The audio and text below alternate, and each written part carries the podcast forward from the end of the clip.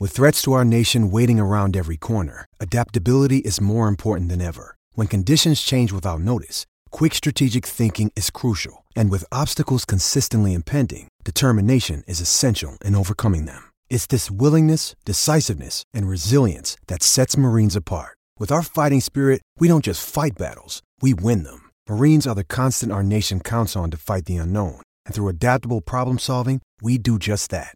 Learn more at marines.com. You're listening to a SKOR North podcast right now, and if you're a business owner, so are your customers. In fact, I could be talking about your business right now, telling the tens of thousands of loyal fans about you and sending them to your business. Find out how you can partner with your favorite SKOR North podcast. Visit skornorth.com now and enter keyword partner. Fill out the form, and we'll get in touch with you quickly. Once Phil, Judd, Declan, or others start talking about your company, you'll be amazed at how many fans start showing up. So visit skornorth.com now and enter keyword partner. Welcome back to Mackey and Judd. Shortly, we will send it over to the University of Minnesota for a joint press conference. Athletic director Mark Coyle and head basketball coach Richard Pitino expected to address the story that came out this morning. Reggie Lynch, star defensive minded center, uh, faces a suspension and a complete ban from the U of M campus until at least 2020 after a school investigation found him responsible in a sexual misconduct incident. It's the second publicized alleged incident involving Reggie Lynch. You go back to last year, he was arrested on suspicion of sexually assaulting a 19 year old. That incident also took place in the spring of 2016, just like this particular incident. And KSTP is reporting, Eric Chaloux reported this on 5 Eyewitness News, that he will appeal, Reggie Lynch will appeal Yes. the suspension. Yes. Uh, the questions remain what, you know, he'll tell his side of the story. Mm-hmm. One. And then number two, while this plays out, the appeals process, which I don't know, could take weeks. And so- we don't know, will he play? And so, so this incident actually uh, took place before the the one that he was arrested for. Correct. That Yes. one took place in what June of 2016. May or June, And yeah, this this one was April. A- April. Okay. So, yeah, and I think the the key question is, will you just, if you're the school, suspend him athletically until the whole thing plays out? So so from a you know, from that's a their question. from a basketball standpoint, they only have five truly viable players because Isaiah Washington hasn't really proven himself yet. Mr. Basketball in New York, he's got a ton of potential. That's it. If if Reggie Lynch and who takes Lynch's spot? I mean, Bakary Konate cannot. You cannot ask him to play Well, substantial minutes. Oh, he has to. Like they don't. You're going to have mean, to re- like you can't no, make a trade. It's college no, basketball. no, but you're going to have to rethink how who you start, aren't you? I mean, can you actually start Bakary Konate? Don't you move Murphy to center? Don't you try? These are and- rhetorical questions that lead to the Gophers not playing very well the rest of the season. I would agree with that. I'm just saying that this is that this is not if if he is done playing uh, for them. You go from a team that looked to be at least the starters very solid to a team that's very suspect. Yeah, I think what I want to know from Mark Coyle here is so this incident took place in the spring of 2016. Both of the Reggie Lynch alleged incidents took place in the spring of 2016. The athletic department and the basketball team have done a lot of work to clean up behavior and to educate players. Is this just an incident coming back to bite them? Or are there more patterns behind the scenes of similar behavior that just haven't come out publicly yet? Have they cleaned things up and this is just something from two years ago almost that's coming back around? Yeah. Or is it still stained with embarrassment and bad behavior? All these stories that keep popping up year after year athletic director, sexual harassment, basketball players getting suspended, expelled. That's what I want to know. I want to know is, is this, have you cleaned it up? Let's go to Mark Coyle right now at the University of Minnesota, athletic director. Uh, not yet. Okay. I think He's it's about to pop up to the podium. It's a v- valid question that he will evade at, at, at most costs. I think he'll say that we've tried to clean things up, but it, it is remarkable in this program how things seem to always come back. I mean, every time you think to yourself, things are going pretty well for football and basketball. Every time you think that, something else comes Yeah. up. All right, let's go to uh, the University of Minnesota. This is KSTP's coverage of athletic director Mark Coyle. We have no opening statement. I should have specified. Myron, you want to go first? Can you Walk us through the timeline. When you all, when the school knew about the April incident in 2016 and the evaluation process from there, knowing that a month later you've been arrested uh, for sexual assault accusations as well. Can you walk us through that timeline and the evaluation process?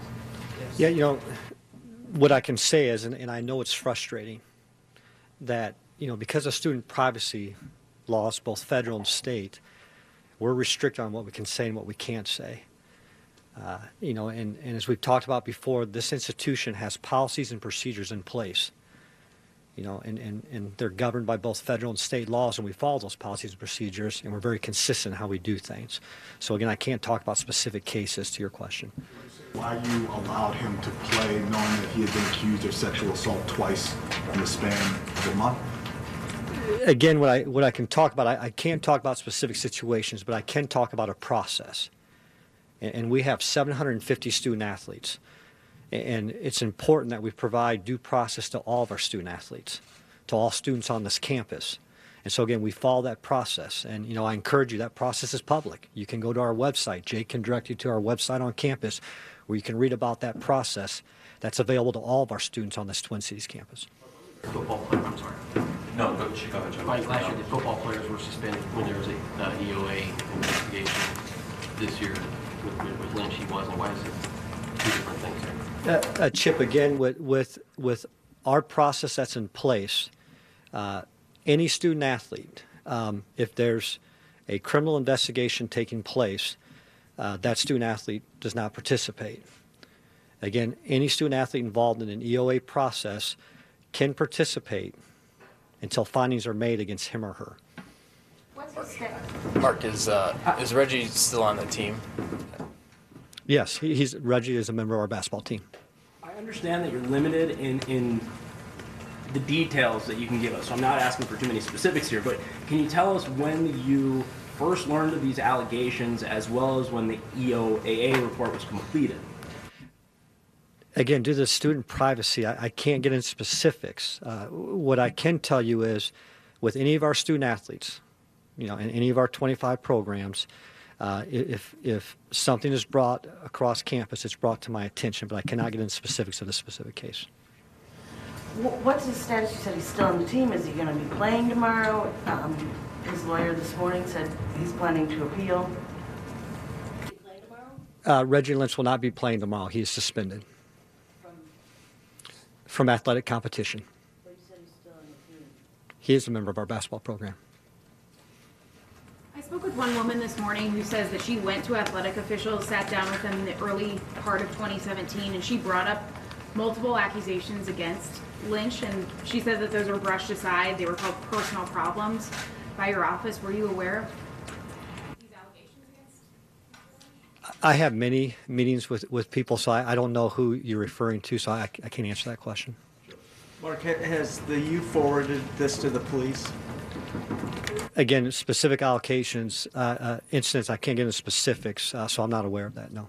Mark, is he suspended uh, while this whole process plays out? I mean, is it indefinite or what? Yeah, he, he is suspended from athletic competition. A- Again, I, I can't talk about specific situations, but he's suspended from, from athletic competition. Indefinitely? He's suspended from athletic competition. Pending resolution of this, or? Again, I can't talk about specifics, and I apologize. I mean, I can't tell you how frustrating it is for all of you to hear me to say this, but, but what I can tell you, any student on this campus, don't talk about student athlete because they're students first. The 750 kids that represent this institution are students first. They all have access to the same policies and procedures that we have in place. And part of those policies and procedures are they can appeal.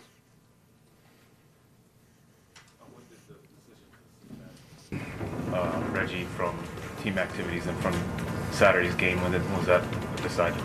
Uh, that was the decision that I made today. Did you meet with Coach Pitino and Reggie about the decision? Uh, a- again, I, I, I involved Coach Pitino and the student athlete involved, yes. With the suspension, is he allowed to be involved in any team activities, or is it completely out while this plays out? No, he's just suspended from athletic competition. Practice. Yes, sir. Office have a meeting with the activist and alum Abby Honold because she tweeted that she sat them down of your office last year, brought it to their attention even further. Is, is that something that you recall in, in that meeting and knowing more information? I did have an opportunity to meet with Abney. Uh, I don't remember the exact time. Uh, she was very interested in our training for our student athletes. Uh, and as you know, I've talked about this at board meetings. You know, our student athletes, on average, have four hours of training on sexual misconduct, academic integrity, gambling, etc. Uh, in addition, this past year, you know, we had a chance to meet with our Student Athlete Advisory Council. Uh, this was last spring, and the feedback we got from our advisory council was that they would really appreciate the opportunity to have one-on-one meetings as teams with our EOA office and with our Office of Community Standards. So, in addition to having those four hours of training, each one of our teams, including student athletes, had a chance to meet with EOA to learn more about that process. Each one of our teams had a chance to meet with OCS, Office of Community Standards, to talk about those processes.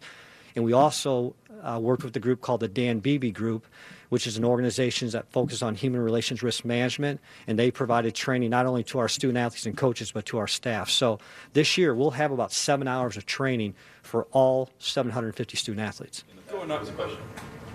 Yeah, um, so I think for campus, it's a difficult situation because a lot of people are feeling like, here we go again. Is there anything that the athletic department learned from uh, a year ago with the football team, or anything you can take away from that situation of how the school wants to handle this any differently or the same? Or what can you tell um, maybe students and people on campus who are feeling like, why does this keep happening in the athletics department? Well, I think we've very, been very consistent in our process and how we handle these things. And, and as I just mentioned before, you know, we talked to our student athlete leaders, our, our SAT group. Uh, we got feedback directly from them. You know, we've had a chance, and, and I'm thankful for EOA. I'm thankful for the Office of Community Standards who took time to meet with all of our teams. I'm thankful for the Dan Beebe group who took time to not only train our teams, train our head coaches, but to train all of our staff. We're a large organization. I mean, if you take a step back, 25 sports, 750 student athletes, almost 300 full-time staff. It's a big organization. We understand we're very visible, but we feel like we've been very proactive in educating and training all of us to make sure we handle it the right way. Your first on the aisle. Go back to uh, the question about your meeting with Abby. She says she didn't just ask uh, about the training tactics, but specifically raised concerns about Reggie. Uh, do you remember that? Again, we had a very productive meeting with Abby. It was great to hear from her and learn from her and her perspective. Uh, and again, we talked about the steps we were doing, the steps we were trying to do to make our program better as we move forward. We'll come to that side again. Mark, are you able to talk about what the appeal process looks like? Uh, for any student athlete, again, I, I, encourage you to go to our university website. That, that's the amazing thing. It's out there. People can read about it. But again, any student on the Twin Cities campus, take out any student on this campus can, when they go through this process, they have an opportunity to file an appeal, and he and she has an opportunity, that due process right, to go through that appeal process.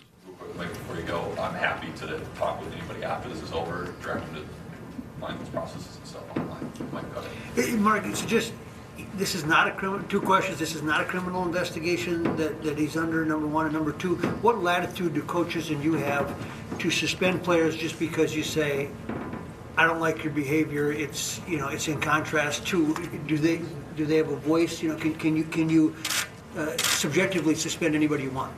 Uh, you have an opportunity, obviously, Mike, with with any time you're with the coach and it's a student athlete discipline matter. You know, you and the coach spend time with each other to address those matters on a case by case basis.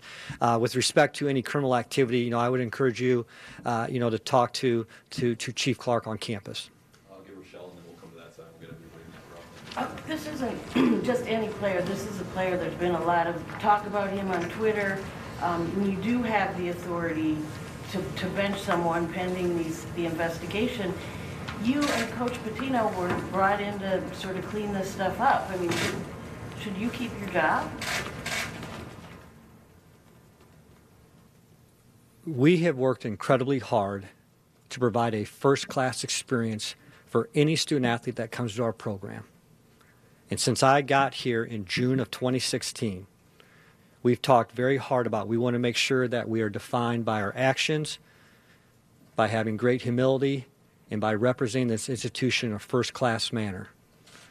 And I feel like each time we are faced with a situation involving any student athlete, any staff member, we want to handle them appropriately and swiftly. And we feel like we've been very consistent in that process. towards the aisle from there. Um, I know you talk a lot about process. General public doesn't care about that. They see an individual who was the top shot blocker in America, defensive player of the year, who was accused of sexual assault twice in the span of a month. played the 2016-17 season, and then he's played the bulk of this season. Given that, why should people trust you in this administration going forward, and why should they trust Richard Pitino as the head of this basketball program, since that's how it looks from the outside? People should trust the procedures that we have in place. You know, and, and I talked about at the beginning of of the press conference. We have procedures that have been reviewed by outside agencies. We have procedures that people have focused on and worked on and have followed. And those procedures include providing due process for everybody involved. And it's my job as the athletic director, it's Coach Pitino's job as the head coach to make sure we support everybody involved. And we do that in every case we deal with. How did you make the decision to suspend Lynch from athletic competition but not from practice? Every time you have a student athlete situation, you always want to look at it from a holistic perspective and the totality. And we felt that when we suspend a student athlete, uh, we suspend him from athletic competition. Uh, we want to make sure that student athlete has access to athletic medicine and treatment, to academic services, uh, opportunity to continue to, to compete and be around his team from that standpoint. So we felt it was important to, to go that direction. Mark, a lot of questions were raised about the EOAA during the football process. Some were suspended and then eventually cleared. Uh, in this case, do they interview Reggie and the victim and others, or is it just those two? And if you can't answer it specifically, just in general, how thorough are those investigations? again, you'd have to talk to you about how, how they handle investigations. You know, athletics, as you know, again, they're students first. There's a student discipline process that any student on this campus goes through. And as the athletic director, we have an athletic process that we have to work through. And when information is made available to me as the athletic director, then we have to make decisions. So in any situation where EOA is involved, uh, they handle the investigation, not athletics. They handle the investigation, they provide information to us, and then we have to react and make decisions on our part with respect to our athletic policy. Have you read the Report on Reggie? Again, I can't get into specifics. I got time for two more guys here. Uh, Mark, uh, so there's like two and a half, three months left in this season. Is there anything that could happen that where his suspension could be lifted? He, he could play again? Well, again, you, you always, i- if information becomes available on any student athlete, I've been reading a lot of the chatter on social media, and it sounds like a lot of people on campus are not surprised that these allegations are coming out, that he was known to have conducted himself like this. When does it, when does that investigation, does the student have to come forward and make those claims and start an official investigation? Or how does that process work when it's officially investigated? yeah, again, I, I would encourage you to visit with EOA and, and how that's handled. Can you go, Mark, can, can you, if, if Twitter's blowing up and somebody says, hey, Mark, did you see this on Twitter? Can you go forward and begin to investigate yourself or not? Well, a- again, my job as the athletic director, again, is to manage our department and our program. And if information becomes available on any student athlete, we obviously work with our campus to make sure if anything comes up, they handle the investigation. Uh, I don't mean to repeat myself, and I know you're tired of me saying this. They are students first. We have a student policy that they have to work their way through, and then it triggers athletic policy. You were brought in. Appreciate You, you guys. you, you were you were brought in to replace the We're guy. okay. Do you still have confidence in Coach Pitino? Uh, all right. I think Richard Pitino is going to speak here, but just to reset, athletic director Mark Coyle very awkwardly evading questions and hanging his hat on the can't get into specifics because of student privacy laws. And now Richard Pitino is going to speak. So let's go to that real quick here, too. Uh, as you guys know, there's a lot we can't specifically talk about. Um, you know, we've got to, as a coach, I've got to do my very best, certainly, to get my team ready uh, for a big, big game tomorrow. Um, and so, certainly, uh, we got to do that. So, happy to any question, answer any questions. Cleared him in September of 2016 after you'd been arrested and cleared. Were you aware of the April 2016 allegation against him? I can't speak specifically about anything to any of these guys with those things. Why should anyone have confidence in your ability to run the program? Well, I mean, it's up for everybody, um, you know, to to decide. I mean, I believe in what we're doing um, on and off the court. Um, we do our very, very best to educate as, as well as what Mark has talked about uh, with certain things that we do um, to educate, and we'll continue to do that. Reggie, have, has he said anything about these accusations? We have spoken, certainly. Um, you know, the specifics of it, I, I'm not going to get into, but we have spoken about it. How will you handle him at practice, you know, being suspended and having these allegations against him, um, and and just having. You know, it, it's it's a unique situation, certainly. Um, my biggest focus is got to get the guys ready uh, tomorrow who are going to play, and and so that's what I have to do moving forward and this afternoon. Do you think there's any sentiment on the team of, of his teammates not wanting him around? Oh, I, I don't know that. As far as the, you know, the distraction of it, I mean, we've had instances before, a couple of years ago, when players were suspended. Um, You know, it obviously caused a lot of distraction, um, not only off the court, but on the court.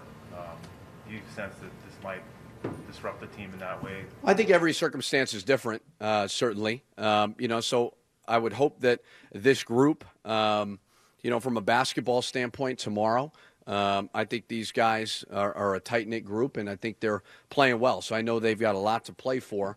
Um, you know, so every circumstance is certainly different. Uh, but I expect these guys to go out and compete extremely hard tomorrow. When were you- When were you made aware of this allegation that led to today's suspension? You know, I'm not going to get into specifics of all that stuff. Put in a lot of programs last year with everything you went through. What's your disappointment level that you're still dealing with all this stuff?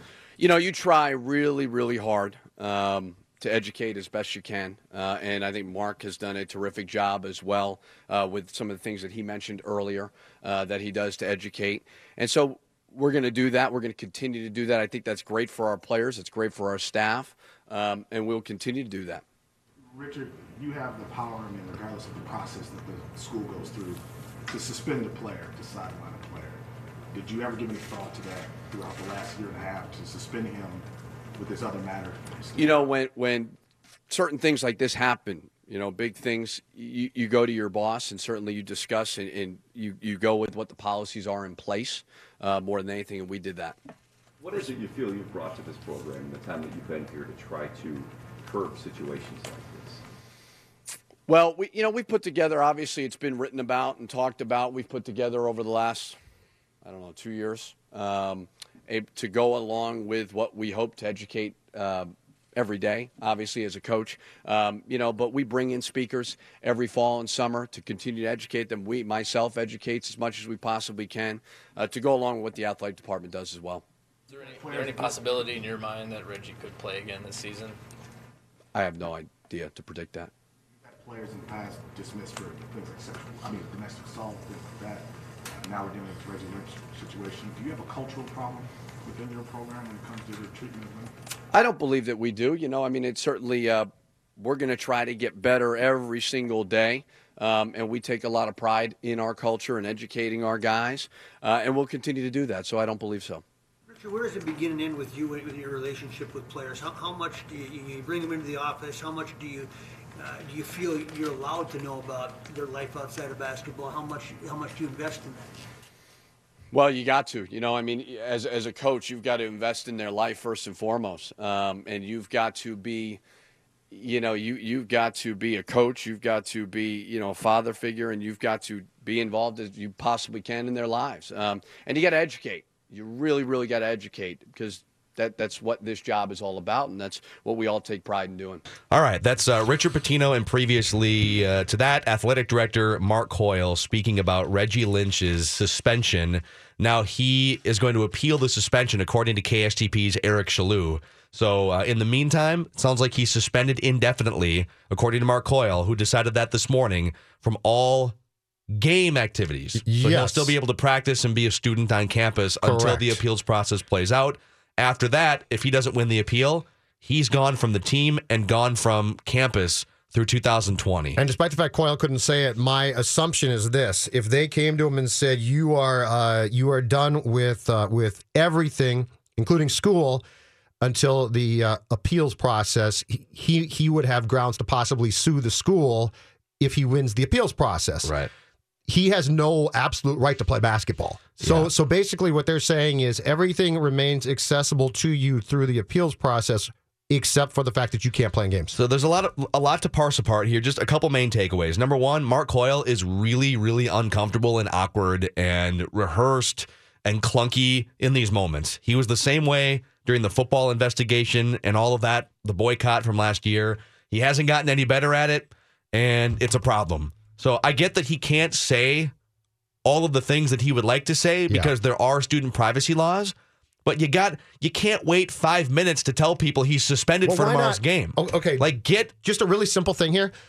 Why not get up there, get to the mic, opening statement, say, I can't tell you much.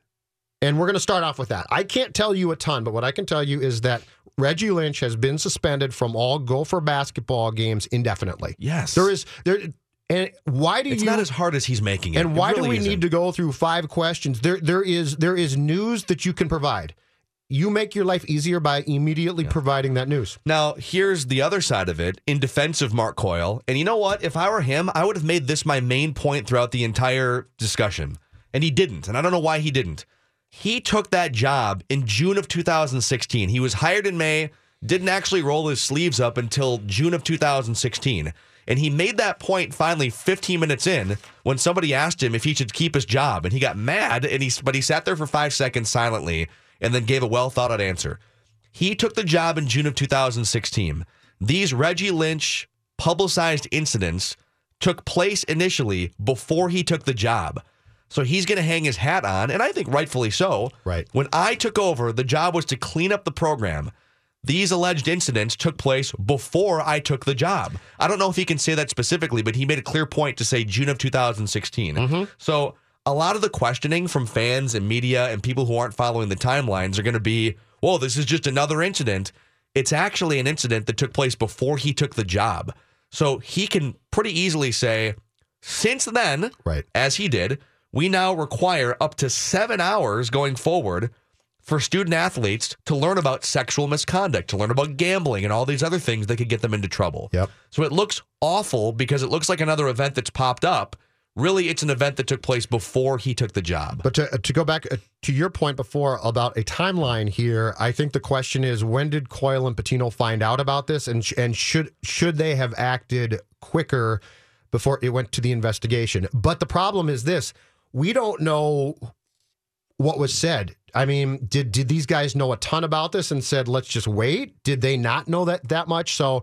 I think I think what people well, were trying was suspended two, a year and a, a year ago Right. during off-season practices. Right, but I think people were trying to find out from Coyle now about about what Lynch has been suspended for now, how much he learned about that in, in let's say the past year, and if he just dismissed it until the EOAA report came out, which we don't know, and and that's what he made very clear about 700 times during that press conference. He wasn't going to tell us. Like the one thing that bothered me the most, and I understand he's super handcuffed, Mark Coyle, with what he's able to say.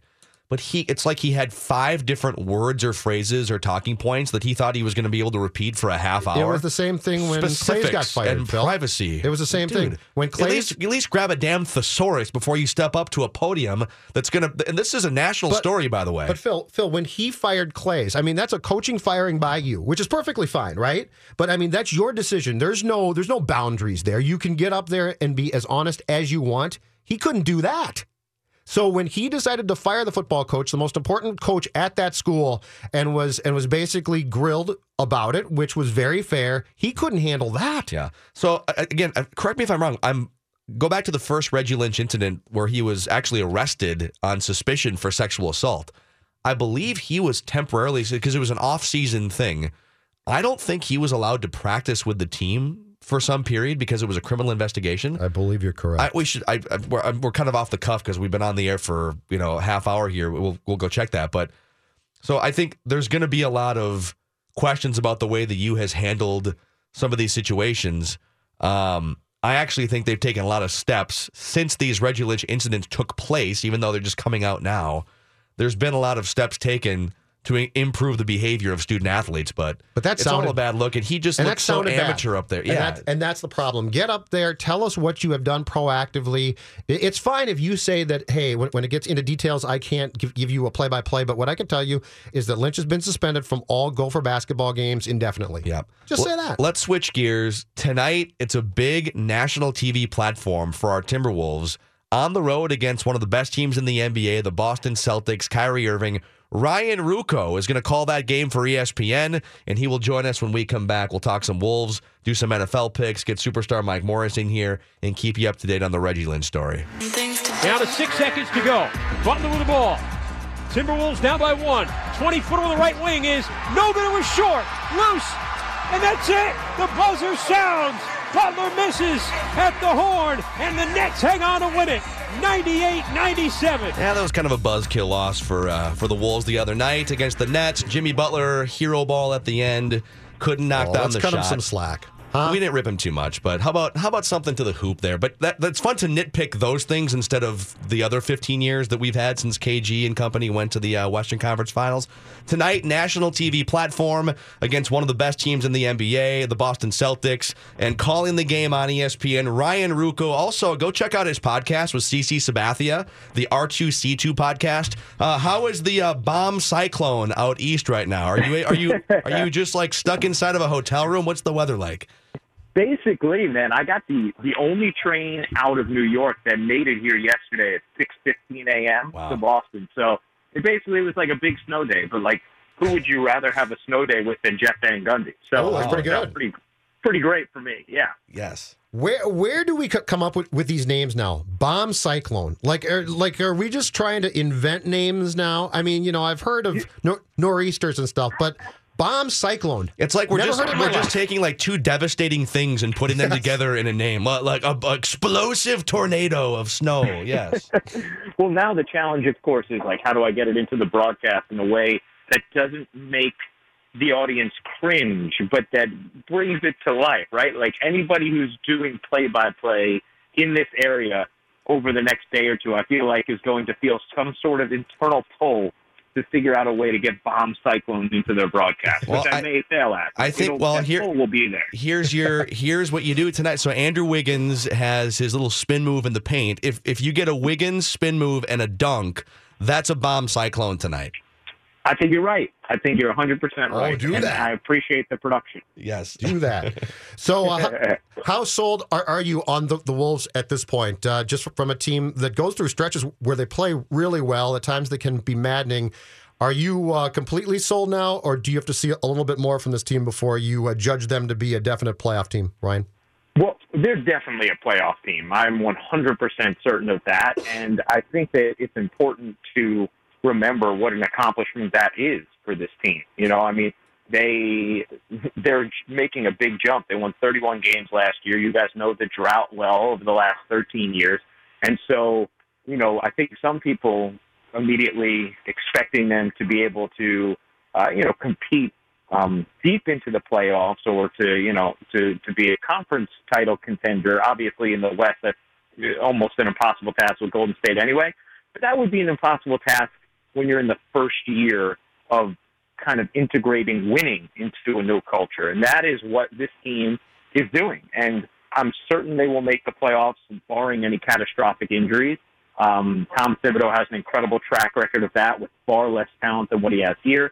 Plus, this team is, they are just too talented to not be a playoff team. And, and there are some things that they've been improving on lately. Their defensive numbers, while still not stellar, they are better uh, in this recent stretch of games, especially over their last 15 games they've played. They've been a much better defensive team. I think Butler has figured out a way to make even more of an uh, imprint on the game and, and take over offensively if he needs to. Um, and Bjelica coming back obviously helps their fourth three-point shooting. So I think this is a team that that's for sure good, legitimate, and will get better. Uh, Ryan Ruocco is with us. He's going to call the game tonight. Wolves and Celtics on ESPN.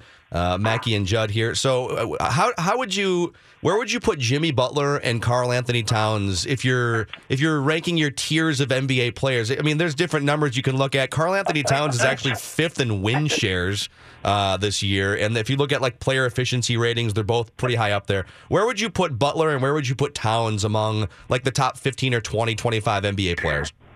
It- It's a good question. I don't. I mean, I definitely put them both in the top, you know, 25 NBA players without question.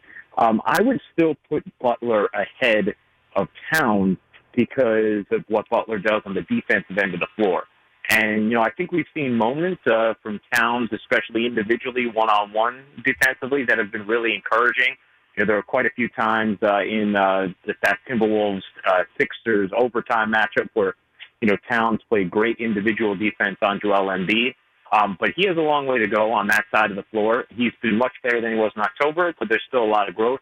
Whereas Butler is a three-time, you know, second-team All NBA defender, um, and you know that's not a part of the game you forget. Plus, Butler's not only been scoring more, but he's been scoring ridiculously efficiently as well with the way he's been shooting the ball. So, I, I would say, you know, I think I think Butler is is you know, I mean, he's one of the top wings in the league. Is he a top ten player? You know, somewhere right around there and Towns isn't far behind him. And obviously, Towns has the potential, you know, to eventually be a, a top, you know, seven-ish player in this league if he can he can really develop that defensive side of his game. Uh, how great, a story is But- Butler too? Just given the fact that, he's pretty much a self-made guy. I mean, when when I watch him play, I, I appreciated the fact that in Chicago he was good, but until you watch him play on a really consistent basis, you don't realize how much he does and, and how hard he plays. I mean, he yeah, it it comes naturally to a certain degree, but there's a lot of work there too on a nightly basis.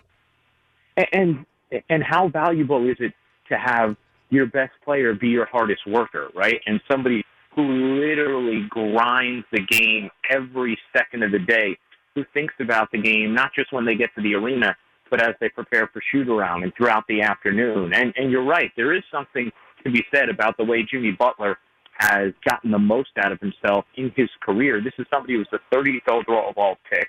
He only played eight minutes a game his rookie year, and yet he's developed into a consistent all star in this league. And I think you know he's exactly the type of player this team needed at this time for two reasons. One, because he's you know still at peak efficacy as a talent in this league, right? He's in his prime. And two, he's exactly the kind of example you want Karl Anthony Towns and Andrew Wiggins and any other young talent you have to see day in and day out. Not just hear about it, but see that work. And that's what you get with Butler. Yeah. Do you think Tom Thibodeau yells too much?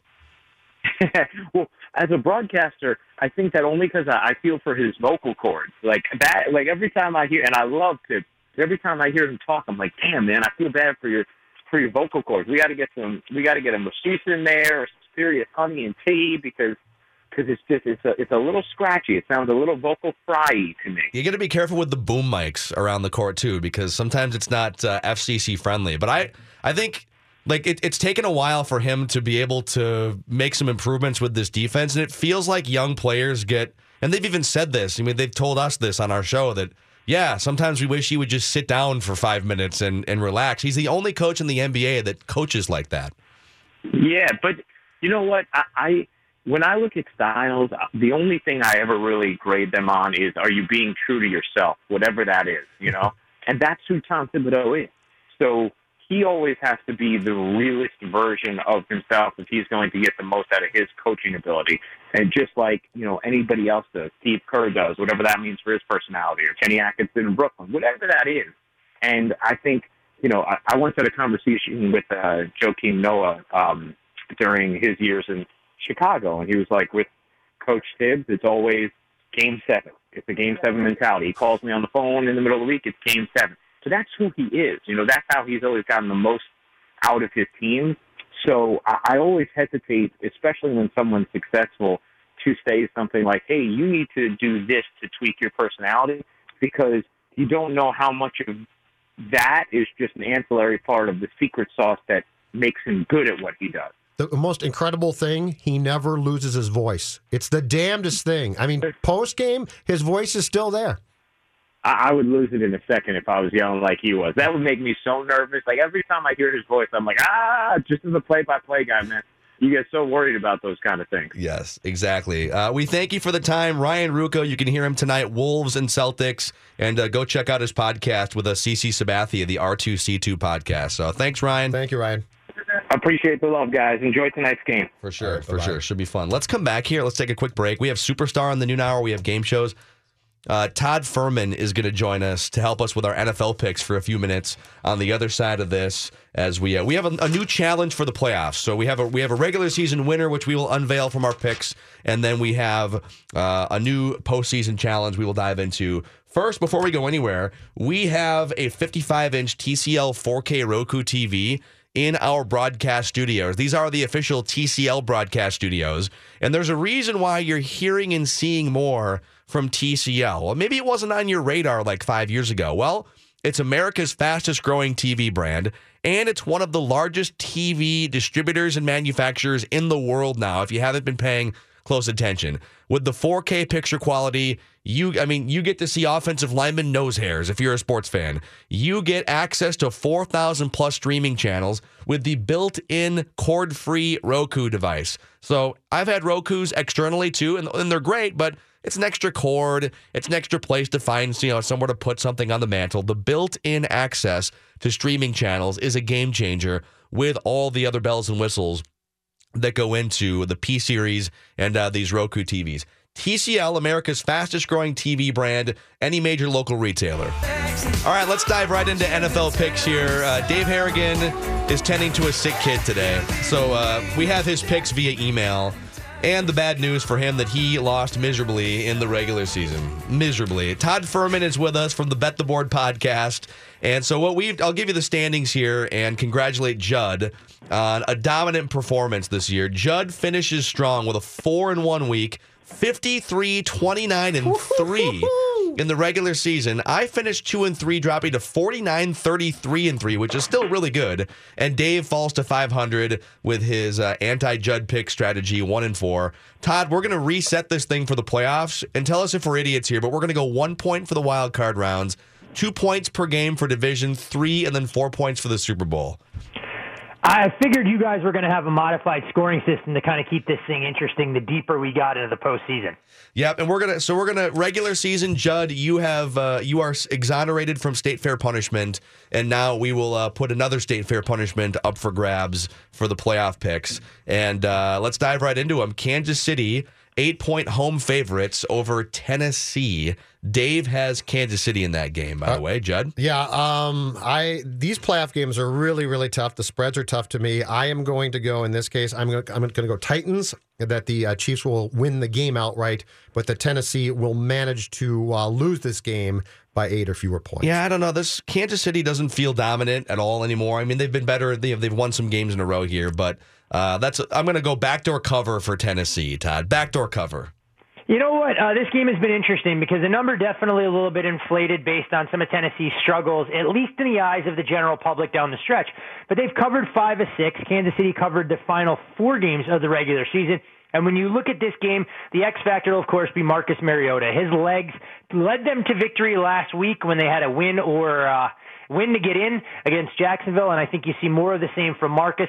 I'm not sure the Titans have enough to win this game outright, but definitely attracting some money from professional bettors. Rams at home after sort of waving the white flag against the Niners in Week 17. They should be well rested as five and a half point favorites over Atlanta. I've got this weird feeling uh, that that the Rams, being an inexperienced team, are going to somehow manage to lose this game. But I ultimately don't think that that's the case. I do think that the Rams will win, and so I am going to take the Rams, despite the fact it's it's been uh, it's been scrambling around in my head this week that the Falcons could come out with the uh, the win in this game. Yeah, I mean, th- there's some inexperience factor with Goff here, but that hasn't mattered really all year. They've been just dominating teams for the most part. I do think I do think the Rams are are clearly a notch below the Vikings. Uh, but they're going to win this game by a touchdown to me. I'm going to say Rams. Dave says Rams. What do you say, Todd? There has been some professional money on the underdog in this spot. You mentioned some of the levels of inexperience around key contributors for the Rams. If you go back to 2013, quarterbacks making their first playoff start a woeful 1 in 10 straight up. The lone winner during that stretch, Brock Osweiler. So uh, history not working in favor of Jared Goff. Uh, but I'm of a different mindset. I actually disagree with this line move myself. As the number trends down, I think the Rams offer a little bit more value, knowing that they've had that extra time to prepare, and something about the Falcons just doesn't seem right. So despite Steve Sarkisian coming home to his brief tenure at USC at the Coliseum, uh, I think it's the Rams that emerge victorious and with a cover in the process. Now we get to perhaps the most boring game on the docket here. Jacksonville and Blake Bortles at home against Buffalo as an eight and a half point favorite, Judd. I despise this spread because Bortles and Jacksonville at, at, home can be a completely different team than the team we've seen on the road. And I can't decide if Buffalo is going to have made the playoffs and take, take a deep breath and say we're there or actually now be uh, enthused by it. Eight and a half, though, for Blake Bortles. It seems like a lot. Jacksonville will probably hold the scoring in this game down. So I'm actually going to take Buffalo. I think Jacksonville wins the game. Dave takes Buffalo, and it makes it a clean sweep. I will take Buffalo to keep it somewhat close, although maybe they wasted all their emotion slamming each other through flaming tables after uh, making the playoffs, Todd.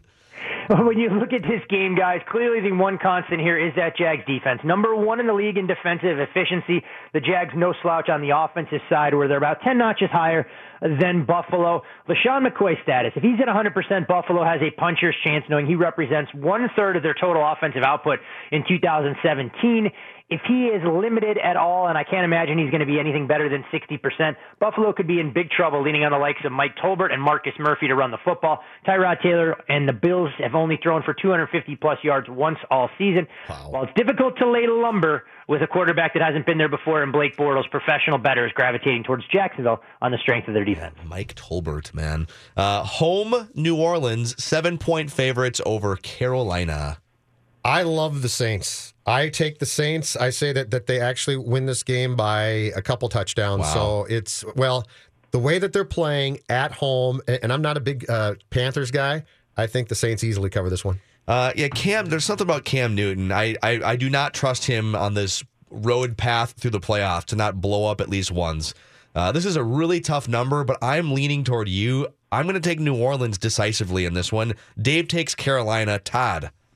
This game actually uh, is all about the number. Uh, it opened New Orleans a five and a half point favorite. You saw professional money come in initially, take this thing out to seven, and that's where you had a very different mindset with all the sevens kind of disappearing from the market. You look at the first two meetings between these two teams, and the Saints more or less dominated with their tandem of running backs going for just shy of 300 yards, four touchdowns, and we're going to hear the cliche all the time about teams, it's how difficult it is to beat the same team for a third time in the season. Well, if you go back to 1970, we've seen this scenario play out 20 other times before. Oh. The team that won the first two meetings won the third meeting 13 times for a 65% oh. success rate. Now, that's not exactly the same thing as covering here.